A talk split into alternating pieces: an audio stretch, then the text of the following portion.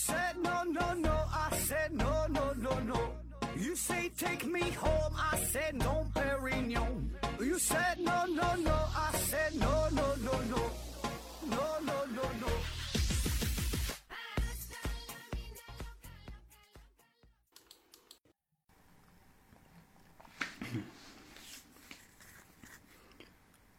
拼命探索，不计后果。欢迎您收听思考盒子，本节目由喜马拉雅平台独家播出。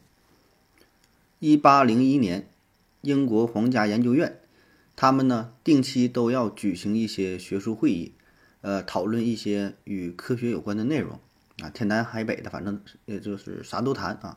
就主题不限啊，非常非常广泛。那在这一系列的会议上，经常啊会出现一位很年轻的民间科学家啊，现在咱叫民科哈，那个时候就没有这么多的意思，就是字面意思，确实是来源于民间啊，这是民间，也很年轻。这小伙子呢没有任何正经的科学界的头衔儿，哎，但是他呢性格特点就是非常欠儿啊，现在叫欠儿灯啊，不管你谈论什么主题，哎，他都上去跟你整几句啊，这你说啥他都接话，说啥你什么声学、光学、力学啊，研究什么潮汐啊、工程建造什么的，哎，你整啥他都能跟你唠两句啊。当时的院长呢是物理学家本杰明·汤普森，哎，这人很有名的啊。然后他就实在看不过去了，说来来来，还下边那小伙子，你别总在下边接话茬啊，你上来讲，你不挺能说吗？你不有本事吗？上台上去，哎，来台上给大伙讲。就像咱上课的时候，老师也经常这样说，是吧？那同学哈，别在下边小声嘀咕，有能耐上来说。然后这位民间科学家说：“行啊，那我就不客气了啊。”于是乎啊，站起身来，哎，直奔讲台，上上面给大伙讲。哎，这一讲就讲了2年多啊，这大伙真爱听啊，真有意思啊。他是在皇家研究院连续做了91场讲座。讲座的主题啊，这内容是五花八门啊，基本涉及到了当时科学界的各个领域，就是啥都有。哎，讲完课拍屁股一转身，人家就走了，因为他还有正经的事要做啊。咱说了，他不是专门的正经的科学家，哎，他本职工作呢是一名医生，我还得给别人做手术去呢，那边这个麻醉完事儿，这等我呢哈，骑自行车就走了。哎，这位呢就叫做托马斯·杨。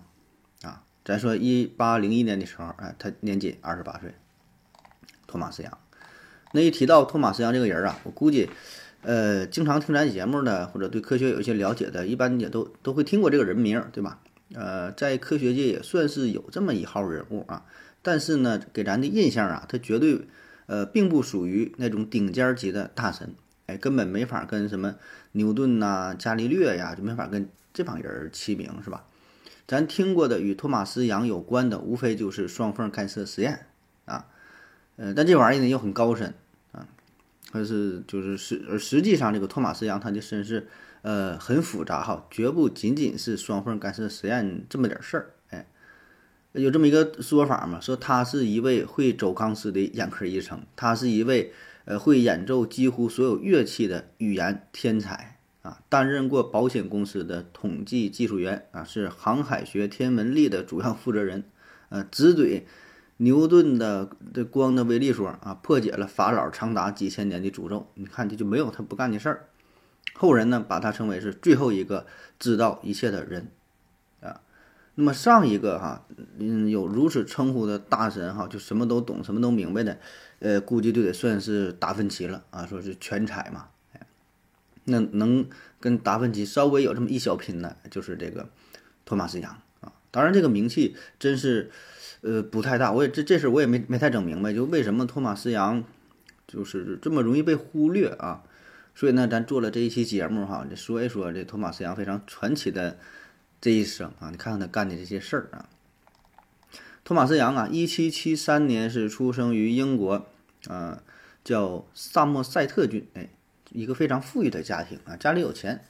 打小呢，他就表现出了自己天才儿童这一面哈。6岁的时候通读圣经，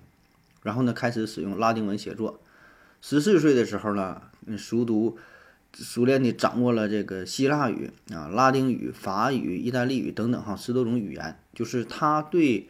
语言这方面这确实是有天赋，不是说你该学就能学会的，有天赋。后来呢，对希伯来语、阿拉伯语、波斯语等等啊，也都开始进行研究啊。当然这些也都是只是算是业余爱好，学着玩的啊，他也没打算当这个翻译学家，当这个语言学家啊。那后来在他舅舅的鼓励之下，托马斯杨呢，在1792年，开始在伦敦的圣巴塞洛缪啊，圣巴塞洛缪啊这个医院啊学习医学。2年后呢，转到了爱丁堡大学啊，然后到德国的哥廷根大学来进行学习深造。这一通学都是学的医学啊，正经的学啊。那么最终呢，是花了1年的时间啊，获得了哥廷根大学的医学博士学位啊，这毕业也是快。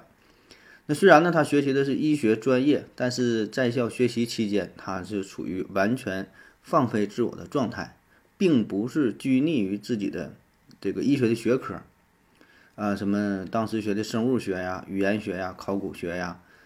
都整点儿啊。那尽管这些研究涉猎的范围很广啊，分散了他不少的精力，但是也丝毫没有影响他在医学上的成就啊。他在进入圣巴塞洛缪医院的第2年啊，托马斯杨就把自己的第一篇论文推荐给了伦敦皇家学会，结果人家一看就相中了哈，这文章写的确实不错。他呢被评为一周科学人物啊，这是一个对于年轻的这个托马斯杨来说是一个很高的一个褒奖了啊。那这时候他是20岁，你想想20岁能写这么一篇论文，写这么一篇文章哈，得到认可。这个论文呢，它主要研究的是关于眼睛的调节机制啊，关于这个眼睛如何聚焦，就是你眼睛咱看远近不同的东西都能看得清，对吧？你要是照相机的话，就得这个调焦啊，远的近的，眼睛是怎么调的呢？他对这玩意儿很感兴趣哈，找了一头牛，把牛眼睛挖下来了，进行解剖，进行研究啊，牛眼睛比较大是吧？研究，然后呢，托马斯杨就发现这个晶状体附近它有肌肉，靠这个肌肉调节，肌肉一收缩，改变这个晶状体的曲率啊，曲率一变，看得远近啊就是不一样。托马斯杨当时啊，他就认为说，这眼睛这个工作原理啊，他就是意识到了是这个曲率改变的问题啊。那这个观点现在来看是挺牛了，就非常有预见性啊。那在此之前是人们研究不明白的，不知道这个具体细节是怎么工作的啊。那除了研究眼睛的调焦，他还对散光也进行了研究啊，说是分析出散光原因的第一人。你看，那他对眼睛看东西感兴趣，他对光学也是很感兴趣。对光，那光这个不就是涉及到物理学上一些很基本的问题啊？那在牛顿色散理论的基础上，他呢进一步研究发现，说几乎所有颜色的光都可以通过红、绿、蓝这3种颜色按照不同的比例进行合成。那么基于这个结果，他就大胆的推测一下，说在人眼睛上啊，这个视神经只有红、绿、蓝这3种基本的感觉神经元啊。当然受限于当时的技术，他这只是一个大胆的推测，但是没能进行科学上严格的证明啊。那直到50多年之后，老杨的这个理论呢，由德国的物理学家叫做赫尔姆霍兹，他呢继续发扬光大，成为了杨赫尔姆霍兹三色理论。那再往后哈，就是在现代解剖学和显微照相技术的帮助下，科学家才就确认，还真的是这三种颜色的神经啊，就形成了眼睛的三色素学说啊。那也正是因为托马斯杨在视觉和眼睛对焦啊、什么散光啊这方面的研究的贡献哈，后人呢把他称为生理光学的创始人啊。那凭借着这些研究，在1801年，就他28岁的时候，成为了英国伦敦皇家学院的自然哲学教授，开始学术讲座，就是咱之前刚开始提到的这一幕啊。后来呢，他是晋升为伦敦皇家学会的秘书啊，一直担任这个职务到去世啊。因为托马斯杨嘛，他对光这方面研究非常感兴趣，所以呢，他就把研究的重心开始从医学转向到了物理学，不止开始研究眼睛啊，他就还研究光本身啊。那在当时这个时代吧，就是一直是牛顿的微粒说占据绝对主导的地位啊。在此之前呢，曾经出现过一次对于光的本质的大讨论啊，史称第一次玻璃战争，最终呢是牛顿获胜。那再加上牛顿的江湖地位在这摆着呢，啊，非常权威，无法动摇。那他说是威力说，那就是威力说吧，啊。但是托马斯杨对此就产生了强烈的怀疑啊，而怀疑的点呢，恰恰就是因为牛顿自己的一个理论叫做牛顿环这么个玩意啊。那啥是牛顿环啊？哎，说了你也听不懂啊，当然我也不太懂啊，就是挺专业的这么一个事儿，也是跟光有关的，对吧？谁能懂这玩意儿？反正就是这么一个环啊。现在的解释呢，说这个牛顿环它基本的形成的原理呢，就是由于薄膜干涉的现象，是一种光的干涉图纹啊，叫牛顿环这么个玩意儿。那如果从现在的角度来看，牛顿环啊，就是可以利用光的波动说进行很好的解释。咱现在知道说就光的玻璃二象性，对吧？利用这个波动说很好的可以解释这个问题。但是呢，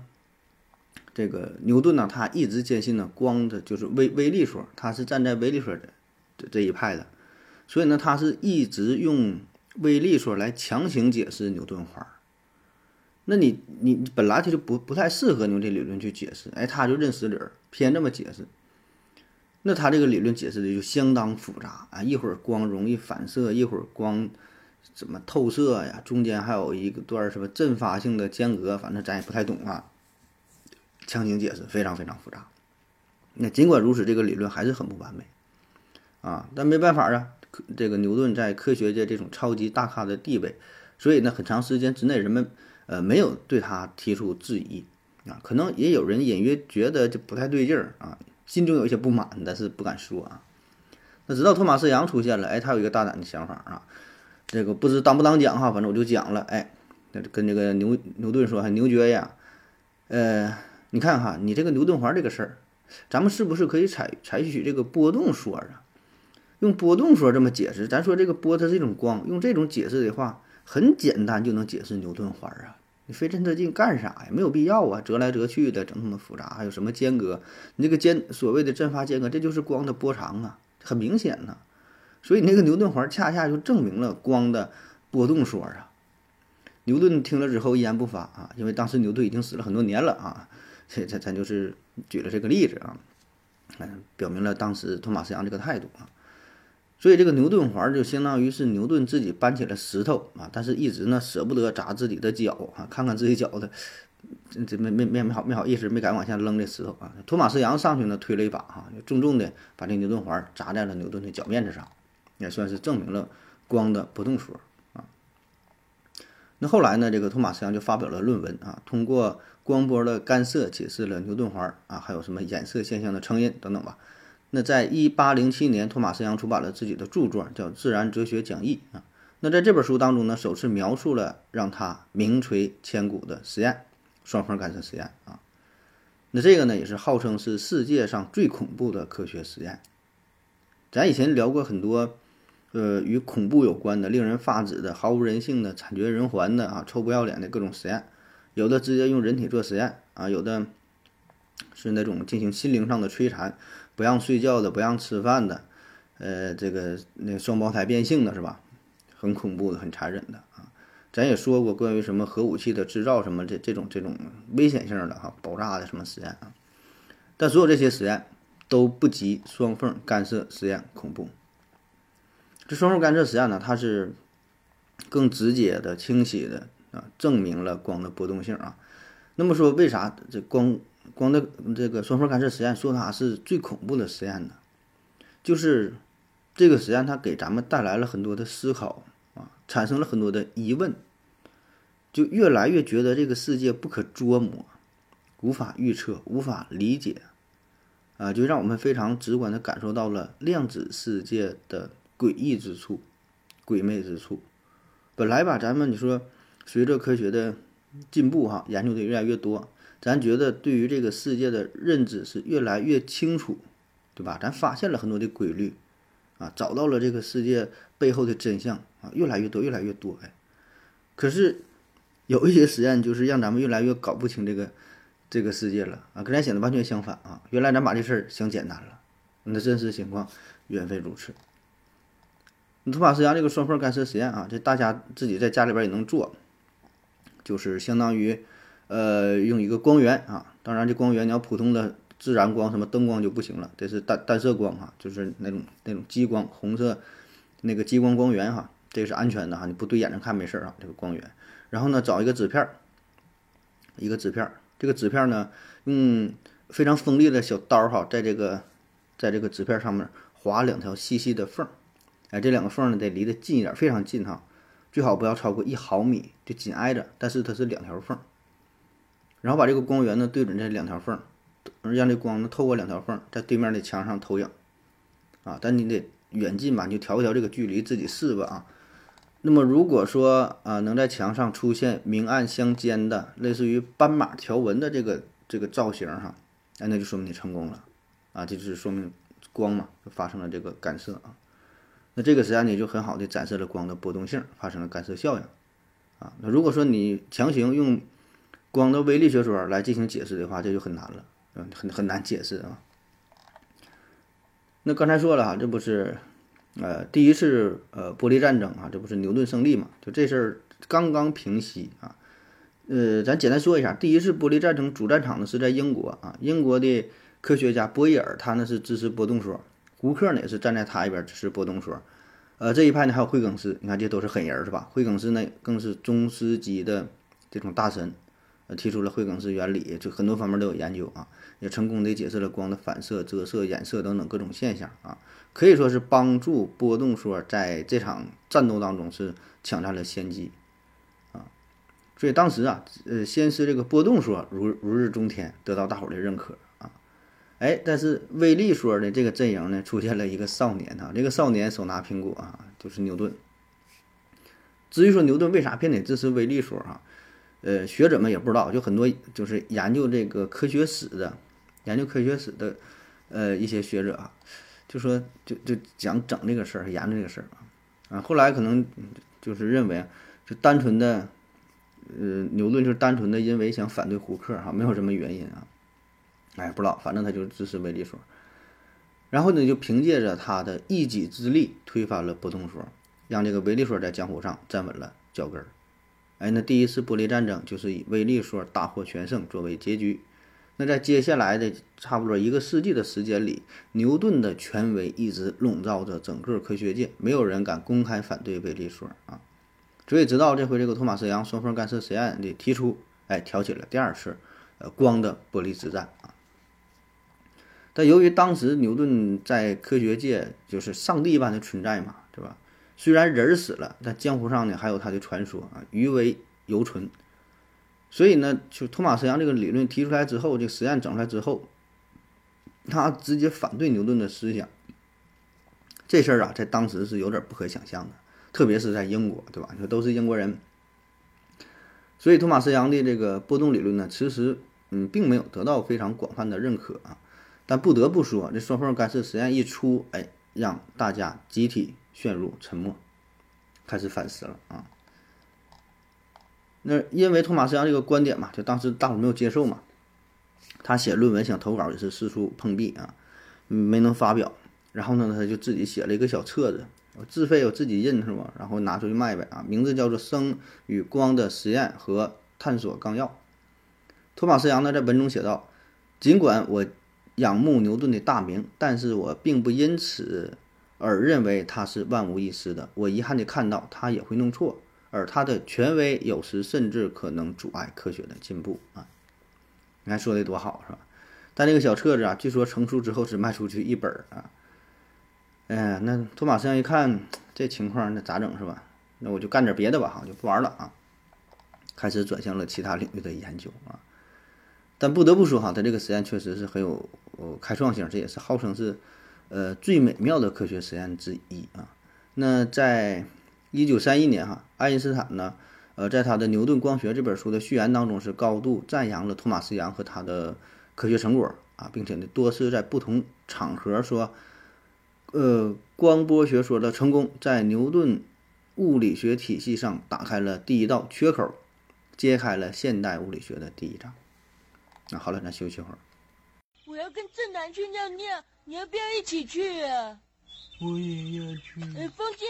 我要跟正南、阿呆一起去尿尿，你要不要一起去啊？好了，喝了口水回来，咱们继续聊。托马斯杨啊，他年纪轻轻的时候就已经让大家知道了他是一位全才。当时啊，在科学圈以及整个社会层面，人们会遇到各种各样的问题就解决不了，咋办呢？都找托马斯杨。比如说那个时候时钟钟表啊不是特别准确，因为会受到热胀冷缩的影响。可对于这个钟表来说你就这么一点影响就导致很大的误差嘛，大伙儿呢也想进行改进那怎么办就不会整，就找老杨再比如在1816年伦敦想要在整个城市下边铺设这个煤气管道想要这么改建一下那这个可是一个大工程你想这是200多年前的事儿这地下就要铺设煤气管道而且呢就没有什么经验这个管道怎么设计怎么铺是否安全没有什么参考资料咋办不会整找老杨老杨帮着分析分析设计设计最狠的是呢，托马斯杨还帮助破译了埃及这个古石碑上的文字埃及文字。那埃及文字咱都听过，咱也看过是吧？就像象形文嘛是吧？画似的，画的什么鸟树叶什么狮子画的什么眼睛画个人似的，你也不知道这玩意画的是啥，对吧？看起来就跟图画一样，什么意思也不太懂。这个事儿怎么破译的呢？托马斯杨在这里边起了一个非常非常重要的作用话说在1799年拿破仑呢是远征埃及，攻占了亚历山大，驱逐了当时在英国在这会儿这个驻军的势力很快呢基本就占领了埃及全部的领土。那在1799年的7月份，拿破仑手下有一名军官叫做布夏尔他呢在尼罗河三角洲发现了一块石碑，这块石碑上刻着一些看不懂的符号。这布夏尔这人他还是比较谨慎的要不然咱说这块石碑也就成为了打地基的一块大石头了他发现石碑上有字儿，马上报告给了他的上级最后呢就是在拿破仑的命令之下就把这块石碑运往开罗好好研究研究。那开罗的这些历史学家考古学家什么古文物学家一看到这块石碑立刻就被吸引住了而且感到深深的震惊这个石碑大约高是 1.1 米，宽呢75厘米，厚呢28厘米，由上中下三部分组成。最上边的1/3已经出现了严重的磨损破坏然后这石碑上咱们说是上中下三部分嘛，三部分刻着三段的内容，就明显是用三种不同文字书写的。最下边的内容呢这认识，这还挺好，这是用的是古希腊文写的至于上边这两段这个文字写的是啥呢就不知道反正一看这个石板是有年头了那意义的应该相当之巨大，因为它是过去的对吧，保证记录了过去的内容所以拿破仑呢马上又从巴黎是调来了2位考古专家文字的专家急匆匆地赶到开罗，先把这个石碑上的文字先复制下来制作成了拓片就是方便以后进行研究呗，先保存好。那法国人在埃及发现石碑的消息是不胫而走，那按照考古学的惯例就以发现的地点来命名呗，对吧？在哪儿发现的就叫什么名。本来呢这发现的这个地儿是埃及的拉希德应该叫做拉希德石碑，但也不知道是这个他们当时咋翻译的法国人呢给他翻译成了罗塞塔拉希德罗塞塔，听着好像也有点差不多，反正就是最后这个石碑是叫成了罗塞塔石碑大名鼎鼎的罗塞塔石碑而后来呢拉希德这个地方没有办法，因此就改名也叫罗塞塔了，因为罗塞塔石碑太有名了你看这玩意儿还有反过来叫的反过来叫的所以这也从一个侧面说明了这法国人当时没翻译明白这块石碑也太正常了，连个地名都能翻译错，你还研究几千年前的文字是吧，翻译个毛线那没等法国人仔细研究这块石碑呢，在1801年拿破仑呢被英军所打败结束了法国在埃及为期3年的占领。拿破仑呢是匆匆回国因为家里边也是出了点事儿那这段期间呢法国人在埃及是没少收集好东西埃及各种文物古董老物件了没少划了那英国人这回自然是不会放过法国人，对吧？你走了别走，那个别人可以走，东西给我留下来。特别是对于罗塞塔石碑，那是垂涎三尺，早就听说你有这么块好东西可是法国人也知道啊，对吧？这个罗塞塔石碑太重要了，你要别的呀，我给你都行啊。这个石碑啊，万万不能给你。他呢是偷偷摸摸藏起来，想要把它放在一个小船上，蒙混过关，想带回巴黎。但最终呢，还是没能成功，被英国人劫了下来。总之吧，最后这块石碑就落入到了英国人的手中。1802年3月啊，这个石碑运回了英国，献给了当时的国王乔治三世，最终成为了英国的战利品，然后就一直被保存在大英博物馆的展厅当中，一直到今天也是如此，镇馆之宝啊。旁边还写着当时这个乔治三世写的字儿呢，赠送的这个字儿呢。然后英国人呢就也想研究石碑上面写的到底是啥呀，这是穿越了1000年的传说，是吧？那刚才说了，它是用3种文字书写的，最上边的文字呢是古埃及的象形文字，明显残缺，只剩下了14行啊。中间的文字呢是保留的比较完整的，是古埃及的另外一种文字，叫做世俗体铭文啊，世俗体也叫做埃及草书，这一共呢是32行。最下边底部这是古希腊文，而这个古埃及象形文和这个草书啊，都是已经失传多年，当时的历史学家们完全看不懂啊。但咱说好在是非常幸运，就是最下边是古希腊文，这大伙能看懂啊。那能看懂咱就先翻一翻，看看最下边写的是啥啊。根据下边古希腊文的记载内容来看，大致知道这是在公元前196年刻的石碑啊。这时候呢是正值古埃及的托勒密王朝，当时呢是托勒密5世继位，登基1周年，然后呢写了一些歌颂的祝福词儿呗，赞美词儿呗，好听的话呗，是吧？祝你万事如意，心想事成啥的，身体健康，是吧？刻在石碑上啊，就是歌颂托勒密5世的丰功伟绩啊，写石碑上保存啊。然后还特意说了哈，咱是用3种文字写的啊，特别是最后一句啊，他说我们将用神圣的文字，也就是埃及象形文，以及本国文字，也就是世俗体铭文啊，也叫埃及草书啊，以及啊这个希腊字母，用希腊文，咱把同样的内容刻在这个石碑上。你看，好像就是偏要告诉你这个石碑是破解古希腊文明，打开这个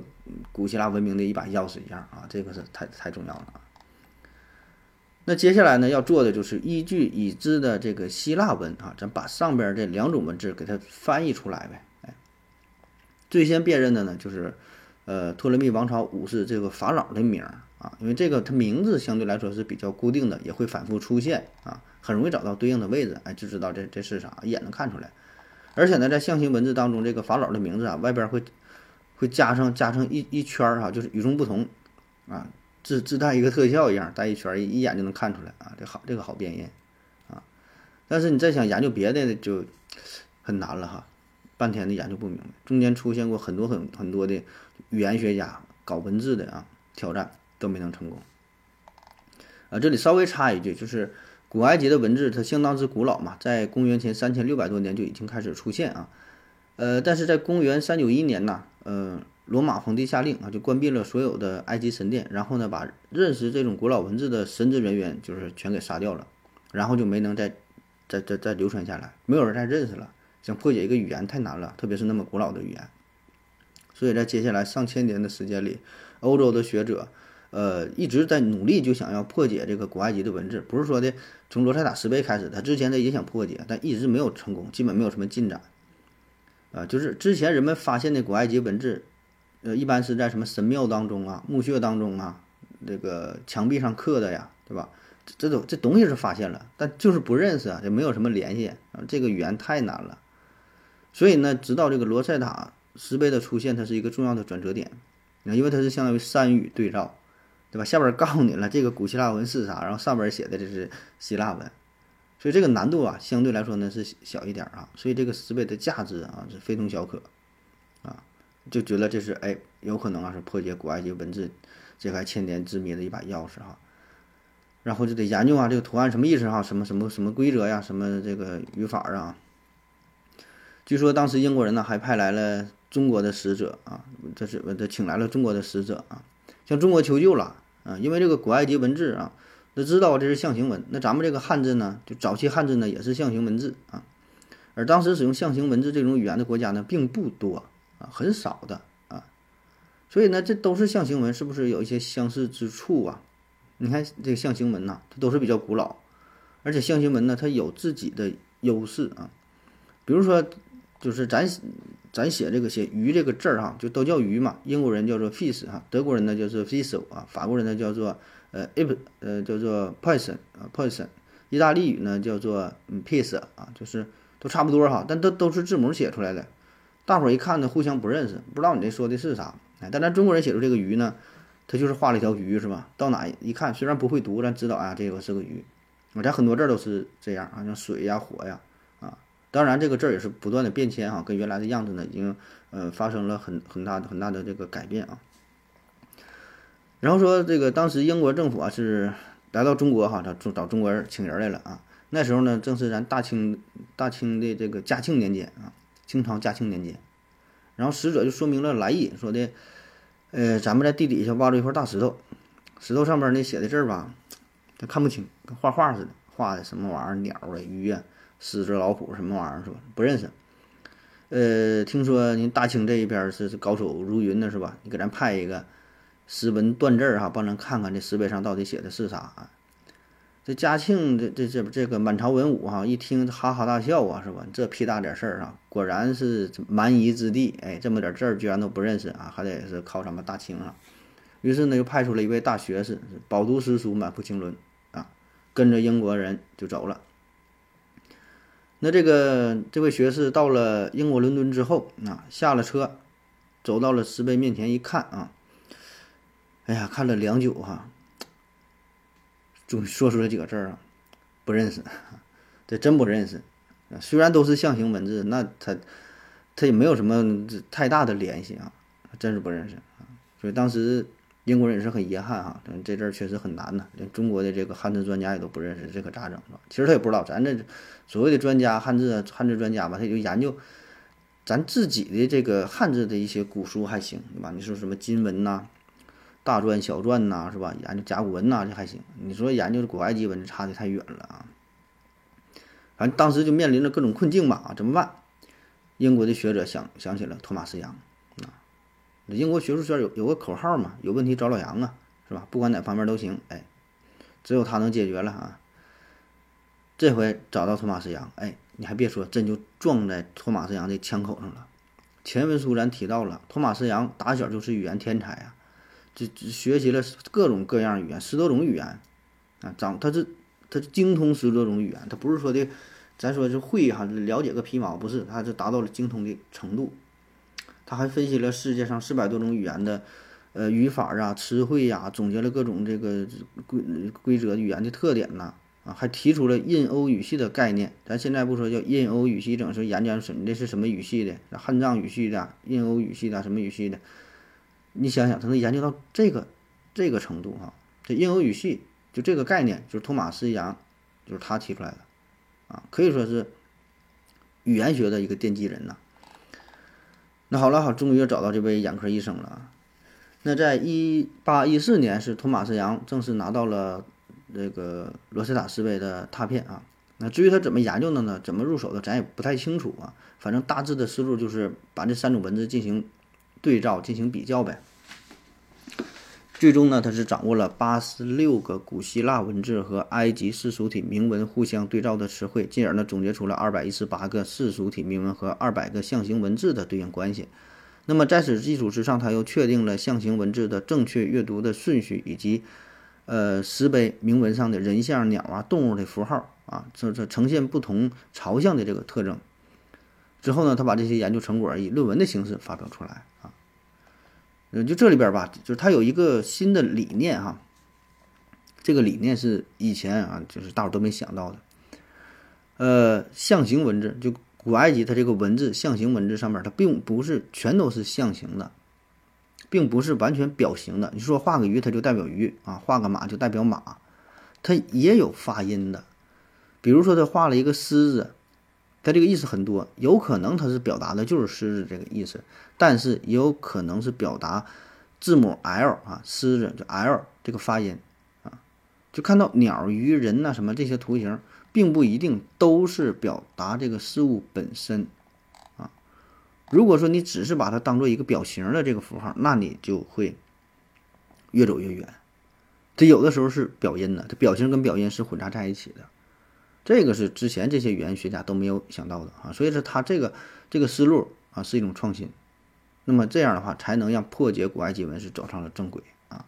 所以这老杨啊，这是埃及学的创世之光啊，洞穿了遮盖埃及象形文字多年的黑暗啊。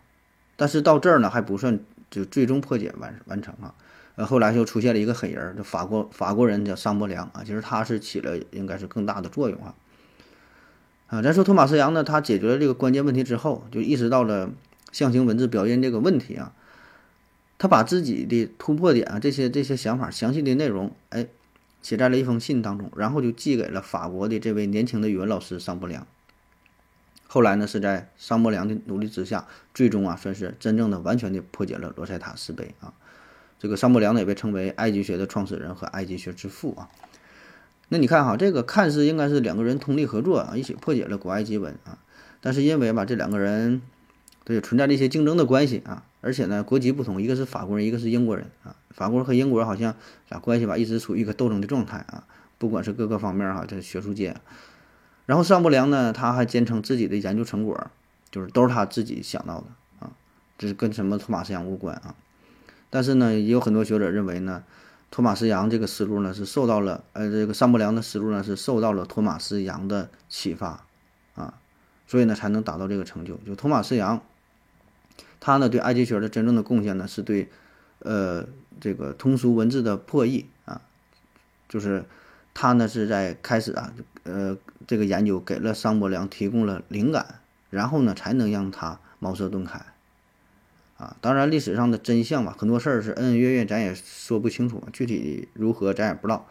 是否真的写了这封信啊，信上的内容又是啥，商伯良是否受到了启发，这就不知道了。反正这个一直也是学界争论的比较有意思的一个地儿啊。总之对于托马斯杨来说呢，这个也不算什么太大的事儿啊，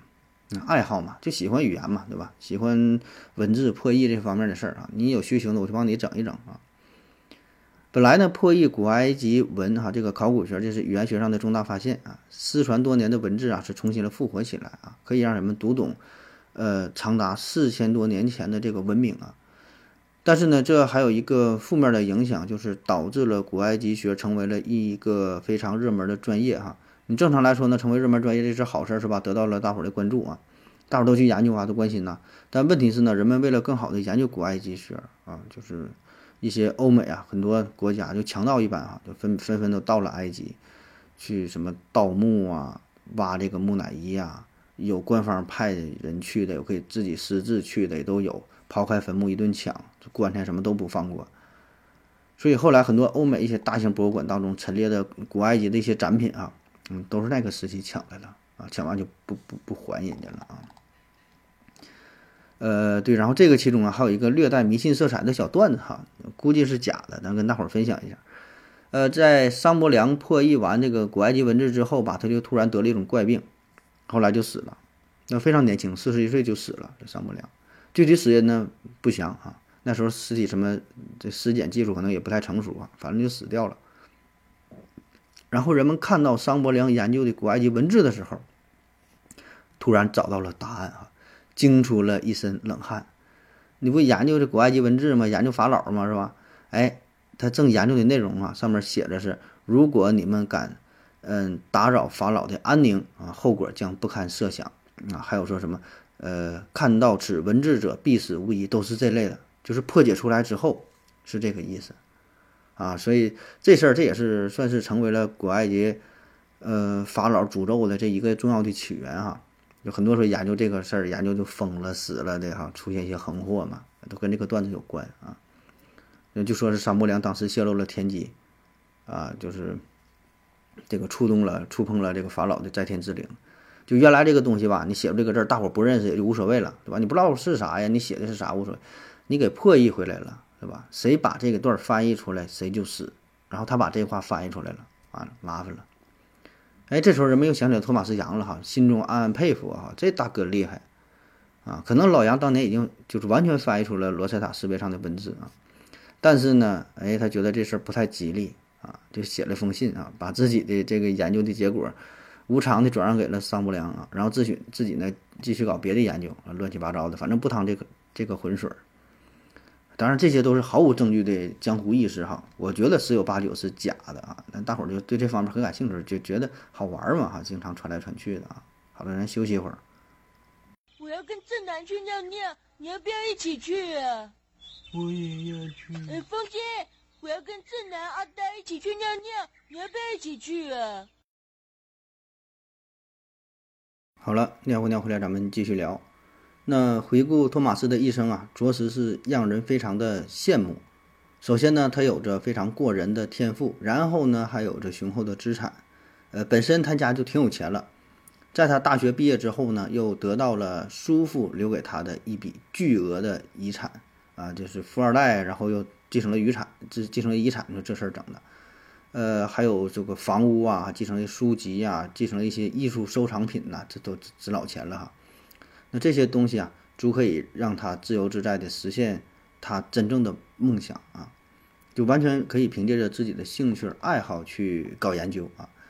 但也不得不佩服，就是托马斯杨面对着巨大的财富啊，自己的天赋他没有浪费掉啊，并不因为这个巨额的财产是吃喝玩乐啊，而是呢能够在知识的海洋当中放飞自我。肆意的去遨游啊，去寻找生活世界的真谛啊，而且呢也没有被世俗的规则所局限啊，可以说是在科学的大地上野蛮生长。而且他学习知识做研究啊，并不是那种苦行僧式的研究，就学得很累那种啊，我完全不是，那一天就跟闹着玩似的。平时呢爱好非常多，喜欢唱歌跳舞，就娱乐活动非常非常丰富啊。咱们说了嘛，他是把当时的乐器基本都玩遍了，就没有他不会吹的、不会拉的、不会弹的，都能给你鼓捣响，都挺厉害。然后没事还去这个马戏团客串一下，他会走钢丝啊，训练个猴子什么，做个什么，整个什么才艺表演啥的，哎，都行啊。据说有一次，他为了看一场艺术展览啊，是徒步走了170多英里，哎，就溜达玩啊。你看他是这种性格。那刚才呢，咱们介绍的都是比较著名的、比较有代表性的他的研究工作啊，其实还有很多哈，那我们就简单的再说这么几个吧，比如说在力学方面啊，他提出了叫杨氏模量，哎，我看了半天也没研究，也没看明白什么意思哈，就关于力学的，大致啊就是说研究一个物体发生弹性形变的一些特征，如果这个物体杨氏模量越大，它就越不容易变形，相当于越坚硬、越结实啊。这个在材料学当中是一个非常重要的概念啊，可以理解成一个材料就是它的抗压呀、抗拉的这种能力，还有就杨氏模量，就他整的。1805年，这个托马斯杨呢在研究这个湿润和毛细现象的时候，系统的描述了界面张力和接触角的定量的关系啊，叫托马斯杨方程啊。但这个方程吧，就由于多种原因啊，一直存在很大的争议，是直到2020年啊，刚刚不长时间的事儿，才有我国的学者对这个方程就做了一个详细的解释啊。再比如说，在这个音乐上哈、啊，有这个杨氏音律，当时在欧洲啊，流行的叫做良律啊，良好的良律啊，这玩意儿是啥咱也不太懂啊，反正说良律的优点呢就是可以自由转换，缺点呢是不及五度相生律那么和谐。五度相生律啊，这就是。啊，咱中国的古籍啊，管子里边提到叫三分损益律啊，这是我国古代啊发明的一种制定音律时所采用的声律的方法啊，三分损益律啊，就是根据某一标准音的管长或者是弦长推算出其余一系列音律的管长或者是弦长啊，需要按照一定的长度的比例啊，这就是这个规则哈、啊。大致说一下哈，就是咱们现在知道了这个音乐啊，这个音高是由它波长决定的，波长呢又是由这个弦长决定的，对吧？弦的长短啊，那如果一个音它的波长呢是 a 啊，另一个音的波长是2/a 的话，那么后一个音就是前一个音的纯八度的高音。同理，如果一个声音波长是 a， 另一个声音的波长是 a 的2倍啊，2a。那么后一个声音就是前一个声音的纯八度的低音。这个三分损益法啊，就是三分就是1/3啊，损益就是加1/3减1/3，然后呢就可以在原来基础上得到这个其他的音啊。咱们以前这五音嘛，叫这个宫商角徵羽啊，就是咱以这个宫音宫啊作为这个基准数，它的2/3啊，2/3的宫音发出的就是子音啊，然后呢在往上再加子音的1/3，就相当于4/3的子音发出的音呢就是商音，然后再取2/3的商音发出的就是羽音，再取它的4/3，4/4的羽音发出来的就是角音，那就得出了这个五音啊。就在此之上就是不断就来回这么变化，加1/3减1/3啊。那么像还有就像这个12平均律啊，就是反正音乐吧，就是不同这个音的产生的一个方法一些规律啊，就一直想寻找一个更好的平均分配的方式，然后音呢听起来能够协调一些的啊，扯得有点远吧。托马斯杨呢当时就觉得欧洲的这个主旋律不太对劲儿啊，这个音不太好啊，他小时候就说这个乐器这个音呢不是特别准啊，听着不太舒服，然后他就改进了梁律啊，使得这个音调更加和谐啊，这个叫音乐界叫做杨氏音律啊，当然后来也被更好的这个音律所取代了啊。还有像在关于这个表面张力的研究啊，表面张力啊就是液体表面层由于分子引力不均衡而产生的沿表面作用于任意界线上的张力啊，表面张力。这个呢也是托马斯杨首次提出来的啊。那么表面张力呢，它可以解释很多的现象啊，比如说这个水敏这是叫水敏，像这个绳子的绳没有绞丝，水敏呢它能站在这个水面上，就是一种小虫子，咱看它这个几个爪是吧，很轻盈站在水面上不沉下去，哎，这是因为表面张力。你甚至拿一个回形针，拿这个硬币，你慢慢的放在水面上，哎，它也不沉啊。还有咱倒水的时候，水面会被凸起，哎，这都是这个水的表面张力的原因啊。还有这个能量的概念是托马斯杨首先提出来的啊。你这有点不敢想象是吧？就在过去那么长时间，居然没有人提出过能量的概念啊。这是在托马斯杨一次演讲的过程当中，他提出了。但他提出的这个能量概念，大伙儿也不理解，也不知道你说的到底是啥啊。那么直到50年之后，物理学家才慢慢理解这个能量的本质哈，然后也成为了物理学当中一个非常非常基础的概念，这个能量啊。当然作为一名医生，他的本职工作哈，在医学方面他也是做了不少的贡献。咱之前说了，研究这个眼睛的解剖结构、曲率的问题，散光的问题啊，他还写了几本书，叫什么医学文学介绍、实践鼻科啊，鼻子啊，虚损类病的历史和治疗啊，他研究了血流的流动啊，反正就非常非常杂啊。那还有很多东西就不一一列举了哈，就简单说一说，比如他解释了潮汐的周期性啊，解释了钟摆周期跟海拔和纬度的关系，甚至还改进了当时木质家具的一种榫头的结构，曾经担任帕拉蒂奥保险公司的统计研究员，航海天文历的主要负责人啊。我估计啊，他这名片要是想印全的话呀，你一副扑克牌可能都不够。咱现在说这些东西，感觉哎都是无足轻重的哈，对于他来说。但是这个事儿如果能放在普通人身上，就是一个职位就足够了。你说你能当一个航海天文历的主要负责人，对吧？或者说你解释了这么一个什么问题啊，这足够吹嘘一辈子了，足够你活一辈子了啊。但这些玩意放在托马斯杨的履历当中哈，感觉都是可有可无的一个小注脚而已啊。哎呀，这个我估计最后你问问托马斯杨，他这一辈子到底干啥了，有多少成就，他自己他也说不太清楚啊，他都记不住啊，干的太多了啊。1829年，托马斯杨在伦敦与世长辞啊，享年呢只有56岁，岁数呢也不大。然后呢，被安葬于肯特郡法恩巴勒的圣吉尔斯教堂的墓地当中。而在英国好像更有名的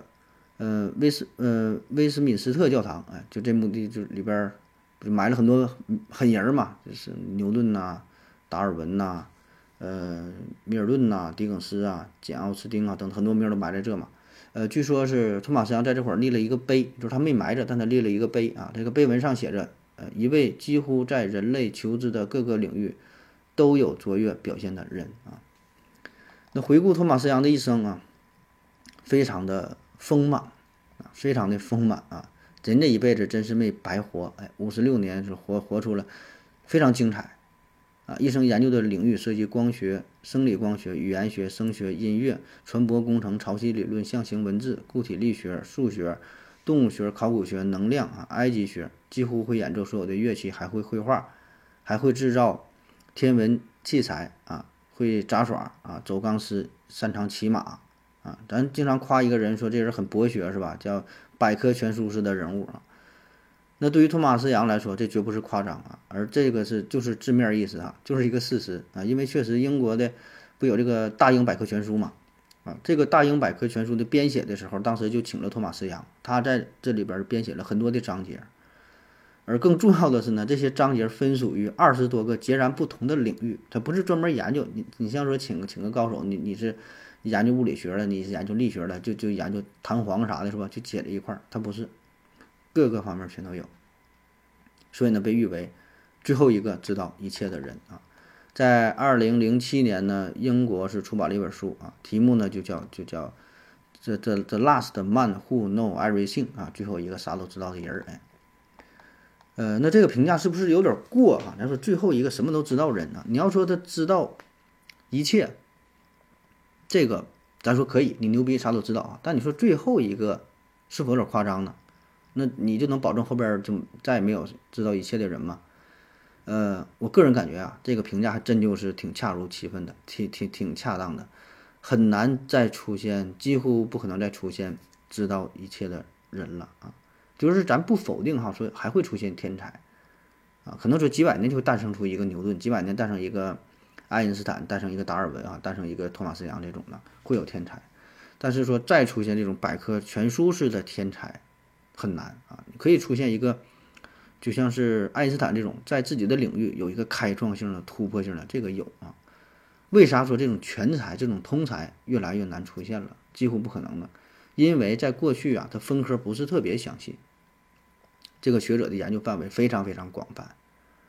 并不像是就那时候不分什么物理学、化学、生物学呀、什么什么，好像分它没有什么分科啊。就像在牛顿那个年代，他还没有这物理的概念呢，叫自然哲学是吧？自然哲学的数学原理啊。那你看现在分的物理，咱上学学的物理、化学、生物啊，但实际上你这一门学科拿出来，物理学拿出来分为牛顿力学、这个电磁学啊、热力学啊、声学啊、什么光学、相对论呐、凝聚态呀、等离子啊、天体物理、固体物理呀、等等等等，对吧？化学是有机化学、无机化学、分析化学、物理化学。生物学什么免疫学、细胞学、遗传学、生物学，这个生理学、微生物学、动物学、植物学、分子生物学，就等等等等。然后呢，你随便你说分子生物学往下还能分，就是每一个学科你往下分吧，无穷无尽的分下去啊。现在是越来越细，单独这一门学科可能就要了你的老命啊。所以现在再想出现这种百科全书式的人物，你啥都懂的越来越难。你能玩个交叉学科，那就算不错了，你能。整个2-3门啊，综合在一起，对吧？这就已经算是大神了啊！而在人类早期啊，你看像这个古希腊时期，那时候有很多大神，是吧？一说什么都知道，哎，各个方面都有研究啊。其实呢，这也算是摘下了那些低垂的果实，因为那些时候知识嘛还不成体系呢。其实那些东西，你说啊，就是咱高中学的嘛，咱高中学的差不多就是这些东西。你说什么杠杆原理呀、浮力呀、什么其他的，就是力学的一些基础的知识，对吧？就是咱初中不这对初中加上高中，那基本就够用了。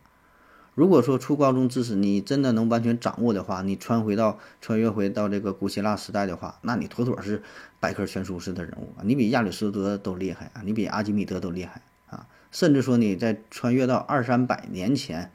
回到托马斯杨那个时代，你就用你的高中的这些物理、化学、生物知识，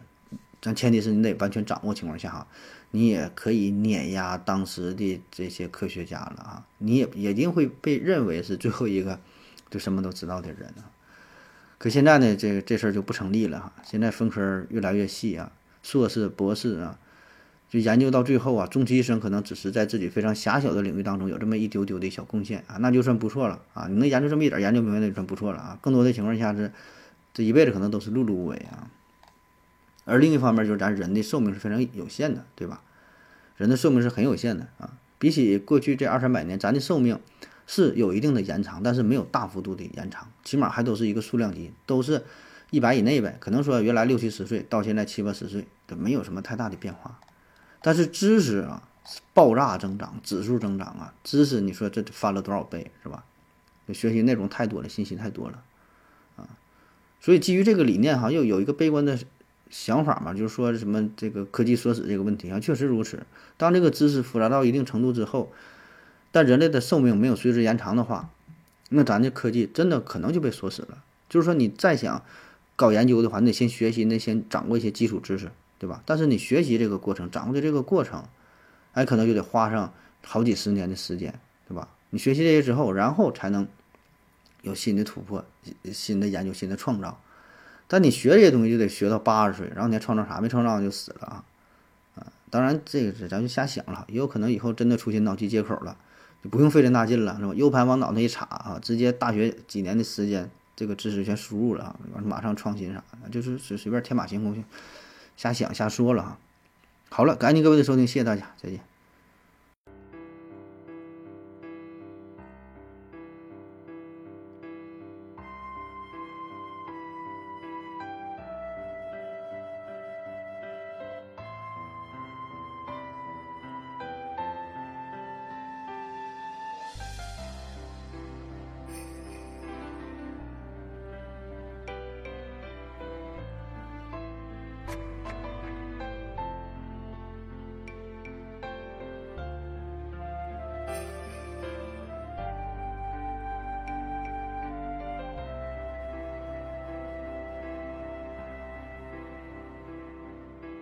那天的雨是否都已料到，所以脚步才轻巧，以免打扰到我们的习惯，因为注定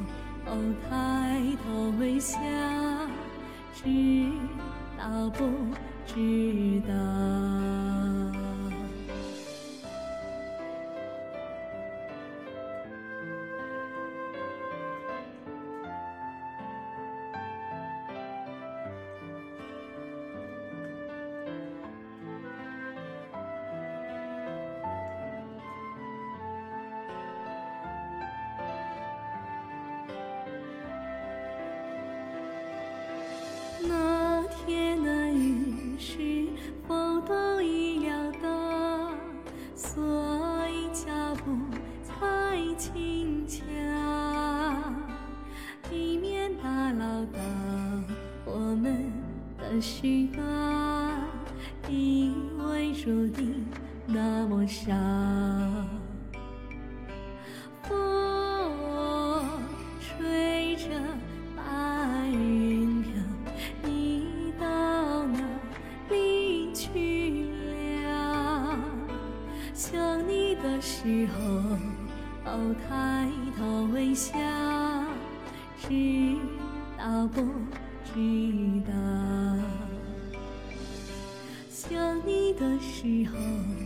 昂开头微笑，知道不知道？